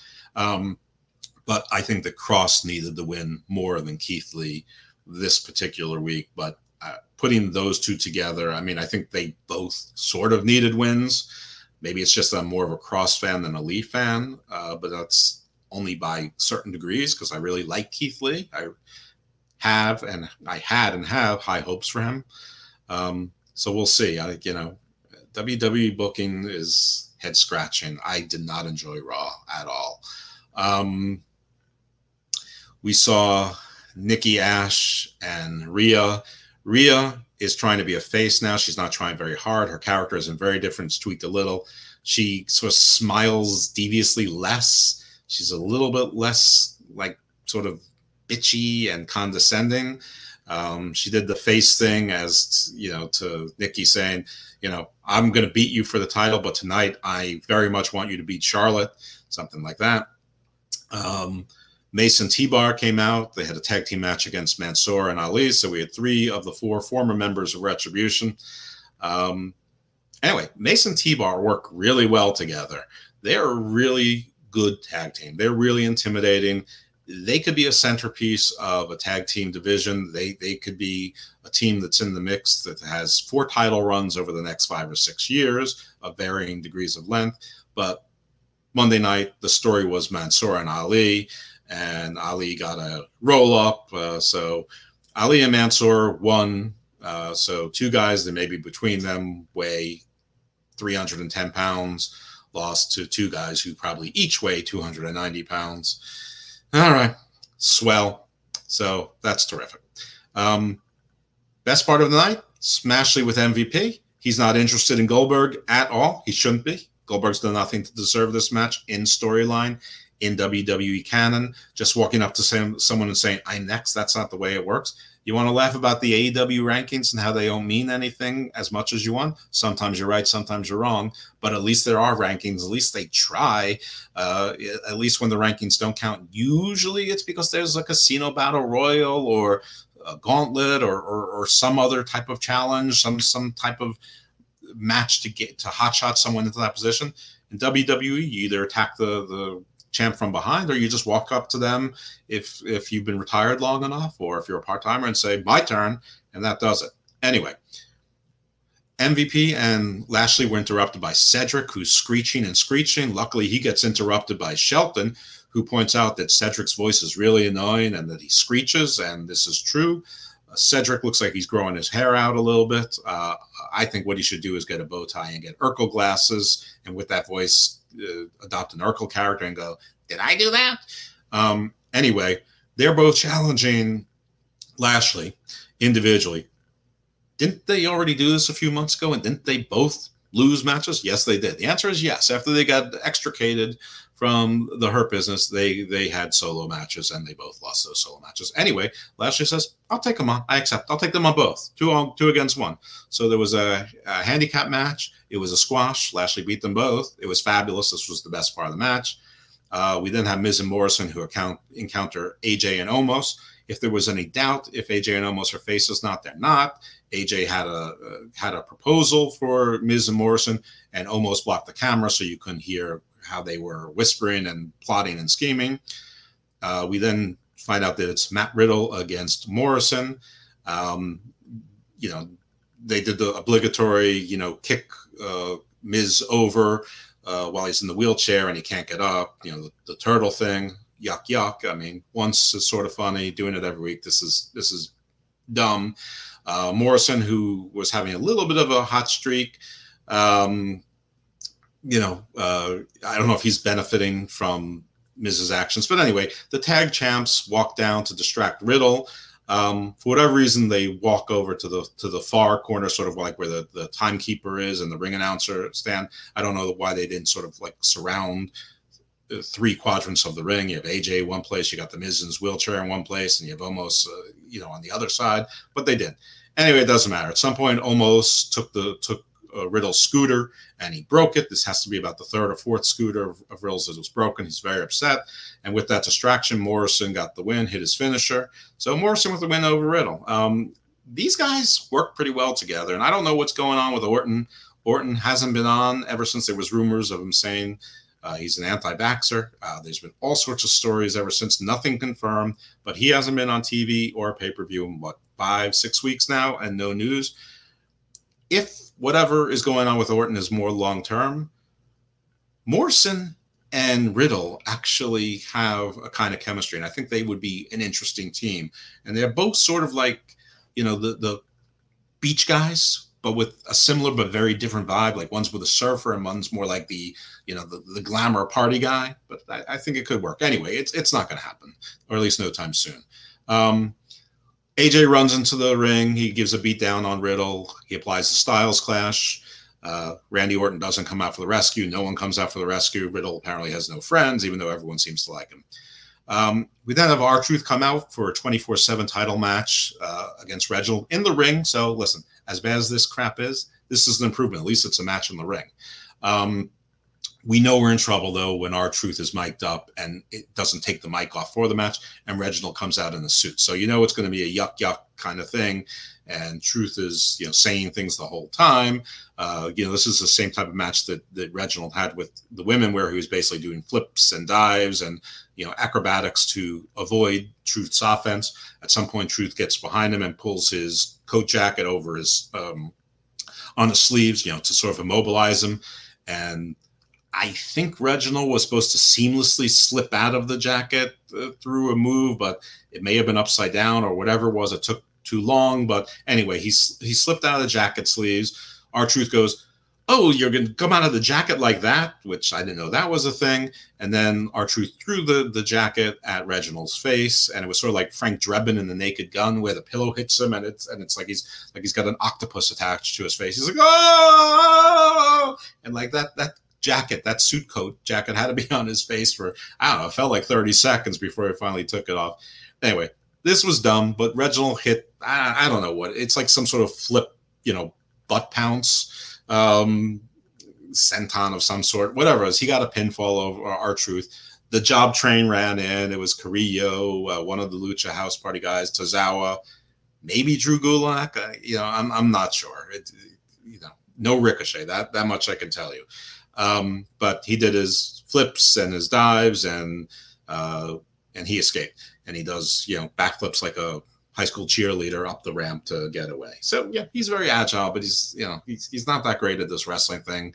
If they're going to keep the 24 7 title, I suppose this is okay, but but it's not okay. I mean, they shouldn't have the 24 7 title. This is it, it was garbage basically from week three forward. If it was ever not, but at least it was new for a little bit. But the comedy is bad.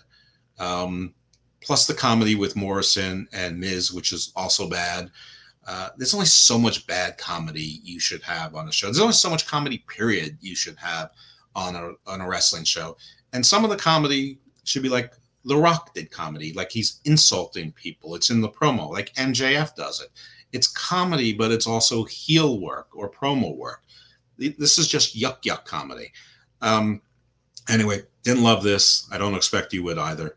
The main event, Charlotte versus Nikki Ash. They called this also a championship contender match. Uh, Charlotte correctly points out that Ash is ridiculous.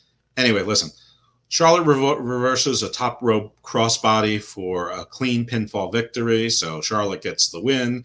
Uh, Nikki challenges Charlotte to a rematch, and Charlotte's like, "Yeah, I can beat you any day of the week." So sure, uh, I'll I'll take you on next week for whatever reason, Nikki, the almost superhero who's completely stupid, decides to adhere to the Ring of Honor's code of honor and goes to shake Charlotte's hand. Charlotte shakes her hand, but while but she pulls Nikki into a left cross, hits her in the face, couple of high boots. Um, she takes her outside of the ring and and basically, you know, says to fans, "Is this your superhero? Is this your superhero? Is this who you admire?" And um, the only thing Charlotte didn't do here, I'm, you know, she laid her out and she was posing, and that's how the show went off. But I would have liked to see more brutality. I would have seen like to see her work on that knee some, and then do, you know, sort of like the figure four uh, hanging off of the turnbuckle, off of the the ring the ring corner, uh, like she did with Rhea, or at least do a um, the figure eight uh, and not let go, something like that. There was there was none of that, but it, this was okay. I mean, you know uh, for all of Raw, we had Lashley, we had Charlotte, and a couple of other highlights. Uh, that was about it. That will take us to NXT. What a relief. NXT was so much better than Raw. I mean, I heard people complaining about NXT. Uh, what? Did you not watch Raw? I mean, if you didn't, I still don't know what you're complaining about because it was pretty good. Um, anyway, Samoa Joe resigned as the enforcer, but he, uh, you know, he had a piece of paper for Regal to sign, and then he had another pa- pa- uh, paper for Regal to sign uh, for him to be reinstated on the roster as a full-time wrestler, and then he had yet another contract to face Karrion Cross at Takeover, um, which the, the camera was too close to the contract because it's the most ridiculous looking contract thing you've ever seen. It looks like something that you that your teacher gave you in third grade work. Um, anyway, there was a, a, match that nobody cared about uh, with Pete Dunne versus I, I don't know. It, it, was Pete Dunne and Oney Lorcan against Thatcher and Ciampa, um, and nobody cares about Dunne and Lorcan. People do care about Ciampa and Thatcher. They're pretty interesting, um, but the story here is that Ridge Holland returned and beat up the good guys. And so now it seems like it's the brand 2.0. Uh, I don't know when Burch's timetable is. Obviously, Pat McAfee uh, is not part of them anymore, or at least not so far. He's a commentator on SmackDown. I don't see him pulling double duty, but it was good to see Ridge Holland. He looked impressive. Uh, there's a couple of other people down in the Performance Center who sort of have the same type of look and uh, could easily fit in here. Uh, you know, uh, Rick Brockenmiker or Rick Rickensteiner or Rick Steiner's son, uh, and Parker Boudreaux, of course. I, you know, I don't know how far along they are in their training, but uh, that could all work. Uh, we got a promo with uh, um, Raquel Gonzalez, the NXT Women's Champion, basically saying that you know she has open challenge, but nobody's coming for her. There's nobody who's ready to face her. She doesn't have a challenger for takeover. And Dakota Kai was basically like, "Yeah, I'm so proud. My best friend."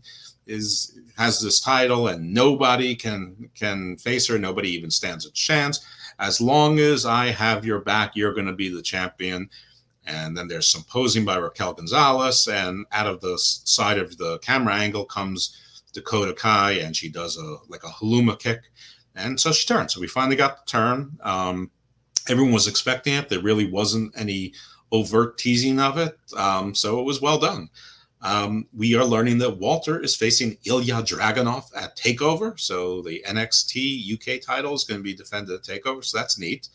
Um, the Robert Stone brand continues to suffer, uh, you know, uh, because of Robert Stone's mistakes. Frankie Monet and Jessi Kamea lost to K and K Dance Factory. That's and K, uh, Kayden Carter and Kacy Catanzaro. I made up the K and K Dance Factory team name. They should use it though because it's awesome. Uh, there were a series of vignettes on NXT with Eli Drake and Cameron Grimes at a golf course, and I didn't love the first time they did the comedy bit, but it was better the second time. And and this Tuesday night was fantastic. Every part of it was good except Ted DiBiase drove up too quickly and gave Cameron Grimes a pep talk. But you should see it. This was really funny. Their chemistry is great. Their timing is great. The grizzled young veterans were playing behind them, and however you know sort of nothingville they are, they even worked in this role. So obviously we're going to have this tag team that everyone on earth predicted of Eli, I'm sorry, LA Knight and Cameron Grimes, and it looks like their first challengers will be the grizzled young veterans. Um, but yeah, this was a lot of fun. This was good comedy. Uh, Cameron Grimes had these ridiculous socks on. So, but Ted DiBiase gave him a pep talk. But I, I guess the Butler stip was only for 30 days. I didn't remember being only 30 days, and I haven't looked to confirm it. I've, I've heard that in a couple places. I should have independently sourced it, uh, but I guess, uh, but I guess it couldn't have been forever. But the 30 days I, re- I remember distinctly was for Chuck Taylor with with Miro. Uh, I don't remember 30 days here. I don't remember any sort of t- timetable. So we'll see. You can email us at ha- uh, Hammerlock Hangover or tweet us at uh, at Hammerlock Hangover, um, or uh, Steve at, at Big Daddy Cool, or me at, at Icarus Fell MD.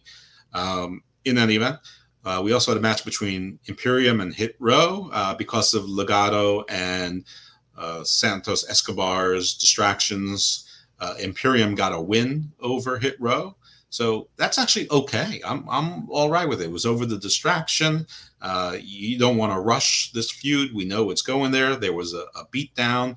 Um, the Legado guys, they were trying to go on Top Dolla, but but you know he was sort of brushing them off as flies. Uh, but they did.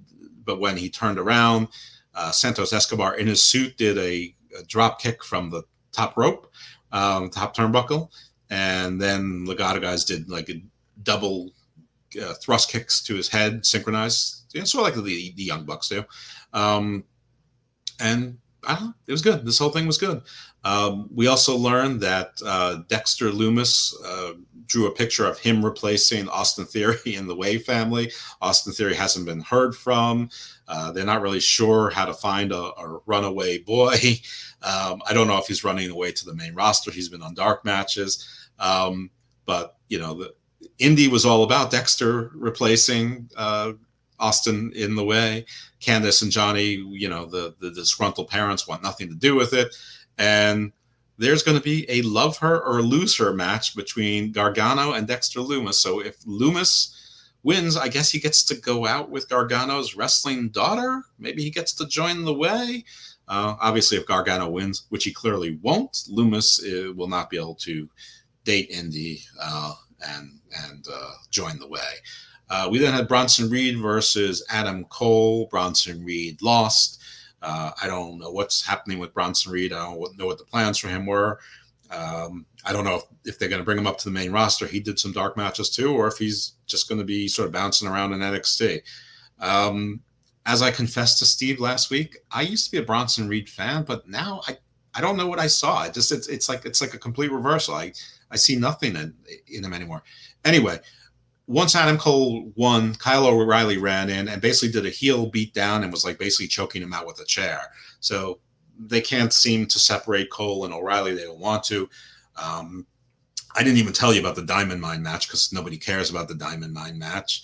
Um, but the Diamond Mine lost. Uh, uh, you know, Bobby Fish is facing Roderick Strong either next week. Yeah, next week on the the next Syfy. So uh, next week's Syfy card looks like they they're not even trying to to get any numbers. It's just they're just phoning it in and waiting for takeover, or at least that's what it looks like.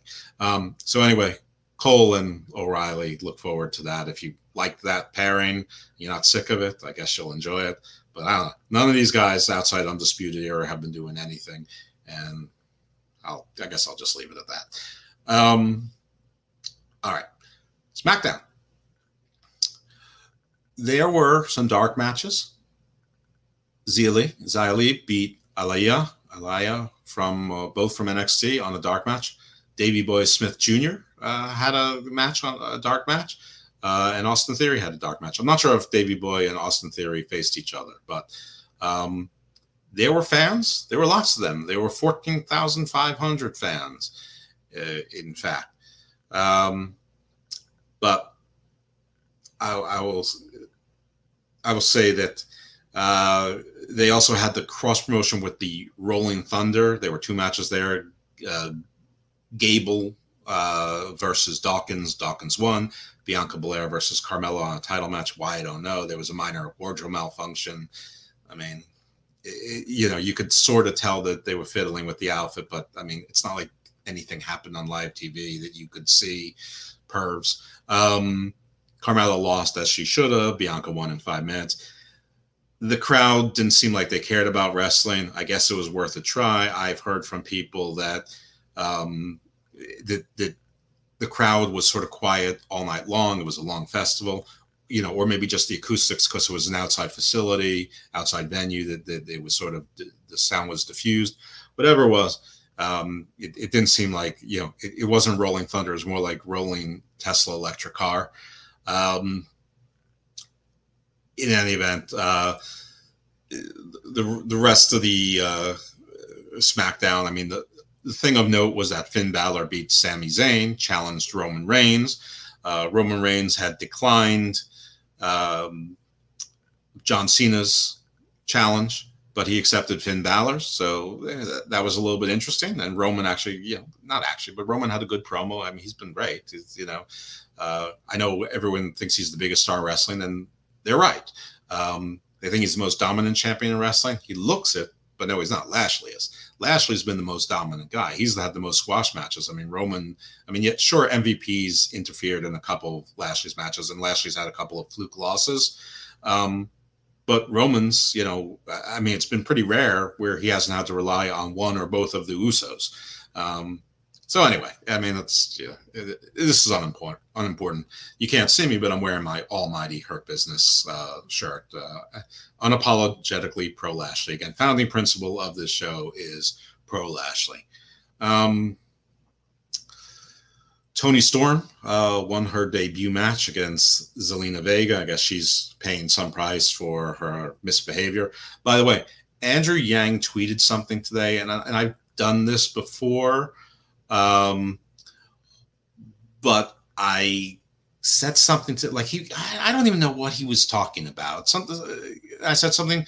Well, now that the second electorate has said no thanks. Uh, why don't you turn your attention back to uh, getting fair labor conditions in wrestling, like you said you were going to?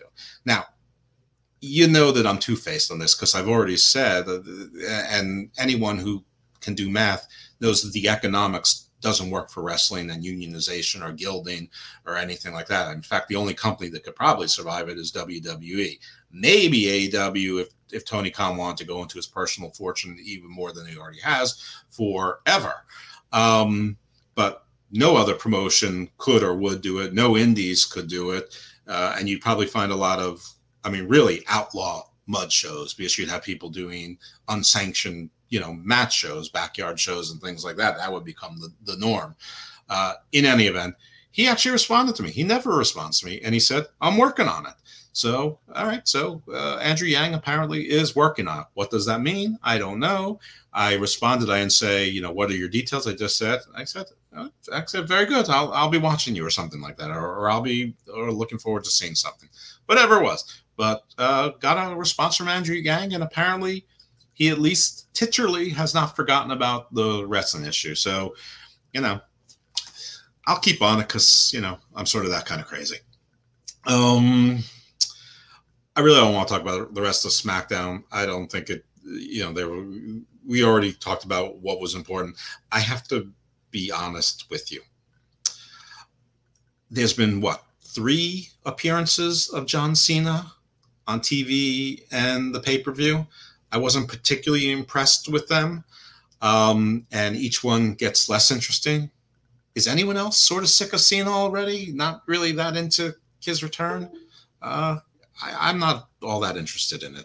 Um, so I don't know. I I'm not sure if I'm alone in that, uh, but I doubt I will be soon. Um, it, it's just it's, it just ain't doing it for me. I don't know what to tell you. All right, let's go into some other news, financial news. WWE, a couple big announcements. One, they had their second quarter earnings. Basically, they made 265.6 million this quarter. That is up 19%, which equals 42 million dollars more than they made last quarter. So they keep breaking records.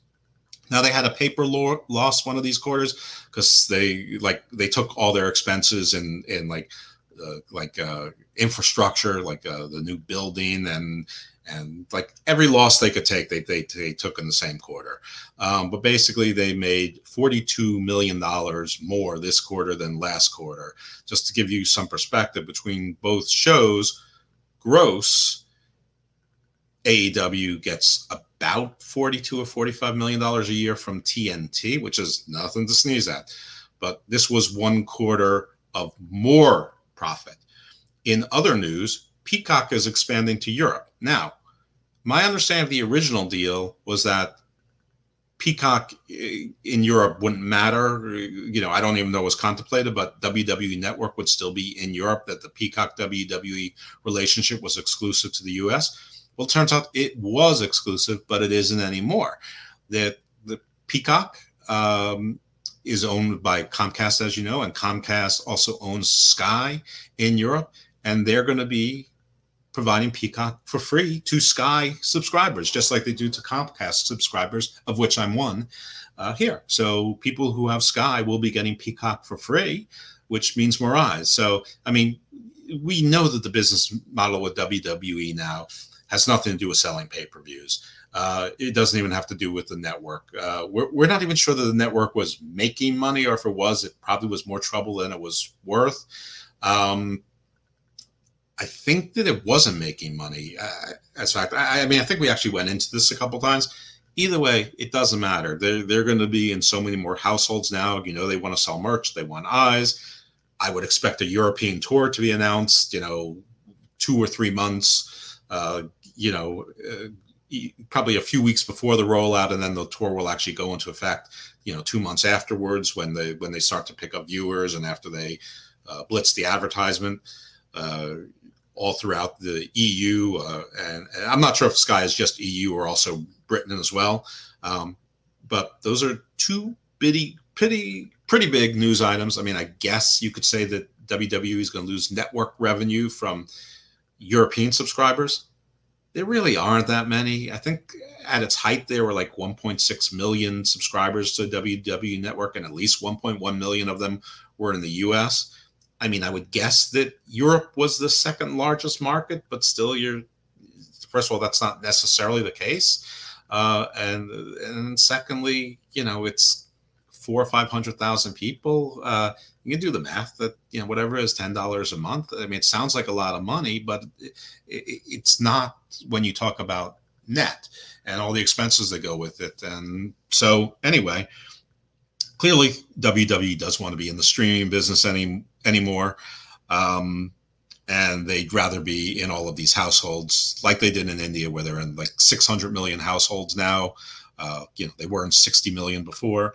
That doesn't mean everybody's going to watch. It just means that there's more opportunity. So we'll see. Um, but they're clearly in the in the TV business more than the programming business. Now, I'm not saying this is a good thing or a bad thing. It's just it's just is what it is. I will say it's a bad thing long term because I don't think any business can succeed long term if it doesn't stick to its core principle um, and doesn't stick to its product. And its product at the end of the day still has to be wrestling content. And there's a stale as fuck. So, uh, you know, no argument here on any of that. I talk more about AEW because I think it's more fun. Um, you know, speaking of fun, I watched the MLW Battle Riot uh, on YouTube. It's free. As of earlier today, 158,000 other people also watched it. A lot of fun. Uh, we talked about Konnan earlier. He has a new LAX. It's uh, Slice Boogie, who some of you might have seen on NWA, among other places. Um, also, Danny Limelight is the other member but he's going by Rivera. Maybe that's his real name. I don't know. Uh, but Danny Limelight's also, I think, been on NWA. Certainly, I think he's been on some dark episodes. Uh, I think he's been on New Japan Strong. I think all these guys sort of have. Um, there was a third guy. Frankly, I don't know what his name was. He was sort of doing like a junkyard dog gimmick. He didn't speak. He would get on, you know, all fours and sort of like look like he was going to bark and need to be pulled back. He's much smaller than Junkyard Dog. I, I, find that to be a very weird gimmick in this day and age, but nevertheless, it was. I didn't write it. Um, some other people who showed up in uh, MLW. I mean, all of the new signees were there. You had your Alex Zanes, you you had your Aries. Um, I think this guy named Artemis. Uh, Casey Navarro was a new signee who a lot of people highly regard him as an indie wrestler, highly regarded indie wrestler. To me, he's just another little small guy. Probably, you know, maybe he's 150, 160 pounds. Um, but this was fun. Um, you know, you, you, you had uh, oh, Sean Daivari was in the match. So Sean Daivari, who's been rehired as a producer for WWE, and we've seen him a couple times on TV, apparently he's being allowed to work for MLW now. Steve has said that he thinks that WWE and MLW are working together uh, in some secret way. But this just might be Sean Daivari fulfilling contractual requirements, commitments. Maybe WWE is like, we don't care, you know, earn your other money. Uh, maybe they're taking a more lax attitude uh, because they're getting so much bad will because of AEW. I don't know. All I can tell you is that he's still in Contra and he was in the Battle Royal. Anyway, Alexander Hammerstone won the battle royal. He should have won the battle royal. He did win the battle royal, and this apparently was his only way to get another title or get a title shot against Jacob Fatu of Contra. So we are going to get that match somewhere down the line. Hammerstone is there. I think they call it the never open weight champion. Um, so he's got that. Uh, uh, Mil Muertes is going by King Muertes now. Cesar Duran opened up the show. That's Dario Cueto. For those who don't know, it's the same actor, it's the same gimmick, it's the same outfit, just a different name. They're even using the the, the term Azteca Underground instead of Lucha Underground. Um, so anyway, this is fun. Check it out. It's on YouTube. It's about 45 minutes. Um, pretty good numbers. Um, NXT two weeks ago, since I didn't do much ratings last week.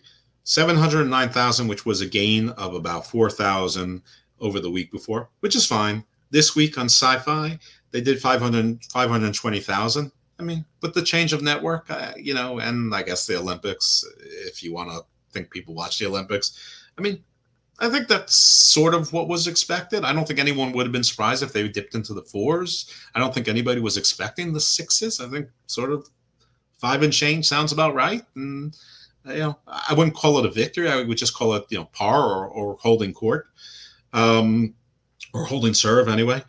Um, AEW last week, the very good Fyter Fest night number two, 1.148 million people. So that is, I think that's their second best show ever. It's it's definitely top three. This week, by the way, they went down about 48,000. I mean, you know, if we're going to call the Olympics for NXT, I guess we can call the Olympics here too. Uh, again, a pretty good fight for the fallen show. Um, you know, uh, you know, the Nick Gage match was eagerly anticipated by some. I, you know, I don't know how many people even know or care what GCW is. I don't know how many people are turned off by deathmatch wrestling, if at all. I, I mean, I truly just don't know. I, I think that that would have been countered by buzz about Punk and Daniel Bryan. Um, whatever the case was, they did uh, 1.1 million, so they lost about 48,000, some something like that. I mean, down is down, but still 1.1. It, it's probably their two best consecutive weeks numbers wise, absent their debut first two weeks, and there might have been a couple of weeks in a row when they were first unopposed with similar numbers. Um, Impact two weeks ago did 120,000. It's always hard to get impact. So I'm going to give you the last 10 weeks, starting with 10 weeks ago, not including last night. I'm sorry, last Thursday night or tonight. I don't know those numbers. Uh, so it's really 12 weeks ago, my, but the, the last two weeks, I think, I think that the, you know, it's either 10 of the last 12 weeks absent, less the, the most recent two, or 10 of the last 11 minus tonight. Anyway, here's a 10 because th- this is really all you need to know 123, 112, 109, 140, 143, 124, 111, 111, 69, and 120. So that is basically your last three months, except for the last two weeks. I think it's I think that's not the last two Thursdays. But we'll see. I'm not hearing about any great numbers, and I know people talk about that one pay-per-view where the buy rate was great. Impact's never given the numbers. No one's ever produced a number. We've just heard that it was nine times better than the last, and then we heard it was under ten thousand. So you know that would tell you that about eleven hundred people were buying Impact pay-per-views. Anyway, that is what it is. SmackDown, 2.04 million, down 300,000 from the week before. That ain't good. Second week with fans. Come on now. Uh, Raw, uh, we had 1.81 million, down 110,000. Again, second night with fans. I, I think on SmackDown they're sort of trying. On Raw, I, they're not even trying. Like everyone's like, wait till fans come in. They're going to spice it up. They're going to kick it up. They're going to give us surprises. No, they didn't. I mean, was Cena a surprise? Not really. Was it sort of nice to see him? Yeah, it was nice to see him. Was Goldberg a surprise? No. And then if anything was a bad surprise, I don't care that the crowd in Dallas chanted Goldberg a few times. Um, but even when they bring someone in as a surprise, it's not someone new. It's someone from NXT or someone that they're bringing back. So, you know, it's Finn Balor. Uh, you know, uh, eventually it's going to be Becky, and that'll be cool. We want to see Becky back. Uh, we want to see Sasha come back. Of course we do. Um, you know, I'm, I'm, sure there's going to be others too. There's rumors that they're bringing Braun back, though. Braun is teasing that he has options. I don't know. I, I can't really see him signing with AEW, but I think it would be hysterical. I would love to see him grow his hair back like he had it before, and then you know, which it's too soon for that to have happened by now. But him, Archer, and, and Malachi Black, all with the same hairdo, being like, uh, you know, the like a killer elite squad kind of thing. Um, anyway, uh, Raw, you know, it deserved to go down, but it doesn't deserve to be as high as as it was. Um, dark and dark elevation. So I'm not giving you the Women of Honor because that that's done. It's we're we're there's no more new episodes on that. It's all on Ring of Honor TV, and their ratings are not released. It, you know, Sinclair has 193 independent stations that that, that well stations that they own um, or have or franchise. They also lease Ring of Honor to uh, a number of stations, and of course there's Honor Club, and there's some contracts in other countries and things like that. But numbers aren't released. Um, so if I had them, I'd give them to you. MLW, that's the only new showing on on YouTube I'm aware of. Uh, when they start airing on Vice, I will report those ratings. Anyway, Dark continues to be the victim of too much wrestling, along with Impact. Dark the last three weeks, uh, so three Tuesdays ago um, was 338,000. Two Tuesdays ago, 252,000, and this week 195,000. So that's that just keeps going down.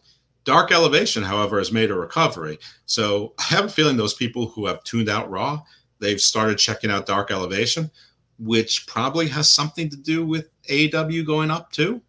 Um, because I don't know that Nick fucking Gage is that big a draw. Um, and while the shows have been good, you know, I think the people were inclined to look at it out of curiosity before, sort of got the feel for the product, and you know, they saw the exploding death match barbed wire fizzle and sort of tuned out. But maybe they're giving a second look now, and maybe they're liking what they see.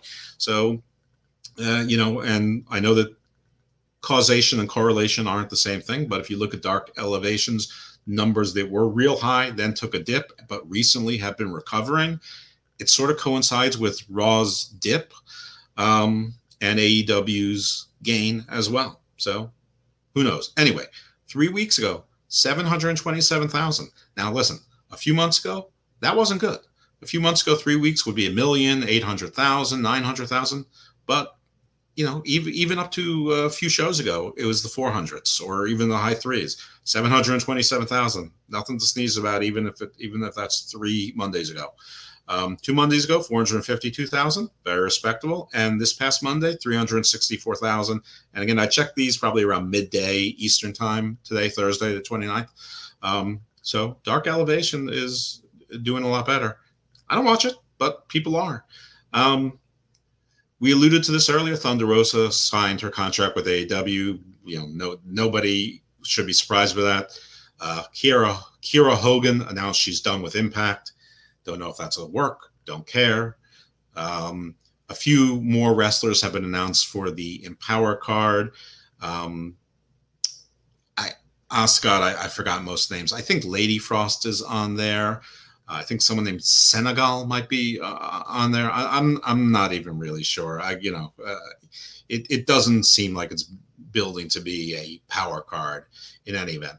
Um, John Cena between now and SummerSlam has about 15 confirmed appearances.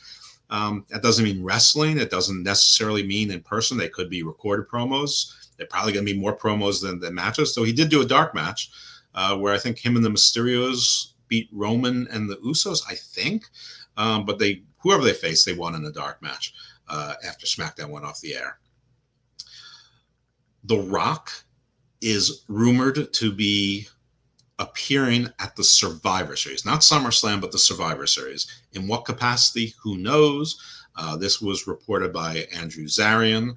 Uh, he will admit that he's not a journalist, but he is well sourced, and he got that information from.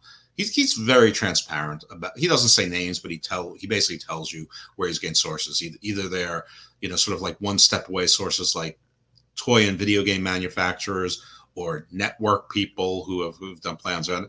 He, he's very good about that. And that, actually, that show, Mat Men, I used to ignore it, uh, and then because I didn't realize who who the guys were, and I and no disrespect, I, I, I, the, the the second host name escapes me now, but they're both very good, and it's actually become one of the shows that I really like. Um, it's probably my favorite show on the Figure Four online. Not not that I love Figure Four online, but I, I like Sempervive, and you know I'll listen to Alvarez every now and then. But these guys, they're they're on my must listen to list now. Anyway, that's the source, so don't blame me, blame him. Um, what else do I have to say here? Oh, okay, Daniel Bryan. Some of the rumors around him is that he wants character control and he wants to have freedom to work in Japan and he wants less dates. Who doesn't? Uh, that does sound like something that AEW would be into, or New Japan might be into and let him work some dates conversely in the US. Uh, maybe for New Japan Strong, but maybe also with Impact, and who knows, maybe occasionally with AEW. Who who knows what's going on these days? Um, that's probably all the news that that really matters. Um, that I can think of now, and it's a solo show, and it's now on 45 minutes. And I wasn't planning to do a solo show, so I hope you enjoyed it, or at least found it informative enough. But I'm gonna let you go. Stay evil, my friends. Check you out next week. Steve will be back, and so we'll have more of our banter and energy. Uh, that you know that you know obviously I need someone else to feed off of. Uh, so thank you for bearing with me.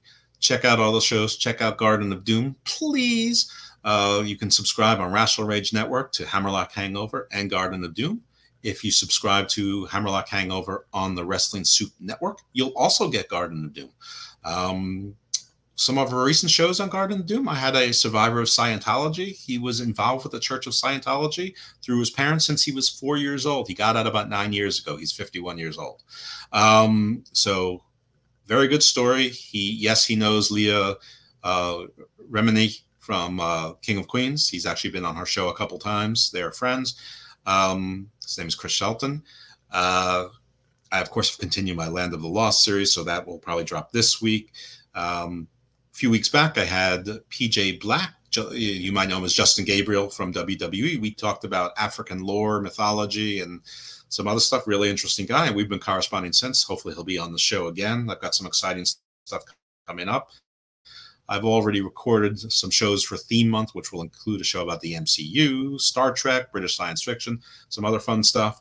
Um, I've got uh, Chris O'Brien coming up, uh, who is the foremost expert. He's been on lots of TV shows about the mysteries of the San Luis Valley and the Four Corners area between New Mexico, Colorado, Arizona. I guess Utah's the fourth, or maybe Nevada. Um, can't picture it in my head right now. Uh, Andrew Goff is coming on again. He's going to talk about the, the real story behind the, the real Da Vinci Code, Rennes-le-Château in southern France, and all of that stuff. Uh, he also promised to research a couple of other things for me I was curious about the significance of the peacock in, in history and symbology, maybe some Astrozoarianism, who knows, maybe some Mithrasium, who knows. Um, I also recorded a an interview with uh, retired chief of detectives, New York City Police Department, Joseph Borrelli. He was the lead detective in the Son of Sam uh, serial killer that they broke the case, uh, obviously. Uh, he was also the chief of detectives during the first World Trade Center bombing case. Obviously, they solved that as well. Uh, also, other prominent uh, cases like Howard Beach, and there was a prominent rabbi that was assassinated. Um, and he talks about that. And actually, we break a little bit of news. He said he doesn't think he ever told anyone else something before, but you're gonna have to listen to it. Um, so, a lot of good stuff. More stuff coming up. Uh, so check out Garden of Doom. It's very much a magazine show. It's very much not wrestling, and I don't know. It's sort of different. Maybe the closest thing is like the Joe Rogan show, except it's not four hours long, and you don't have to watch it. You can just listen to it at your leisure. So I don't know. Check it out. Think you like it. Hope you like it. Five stars. Rate. Tell your friends. Anyway, peace out. I've gone on long enough. Thank you.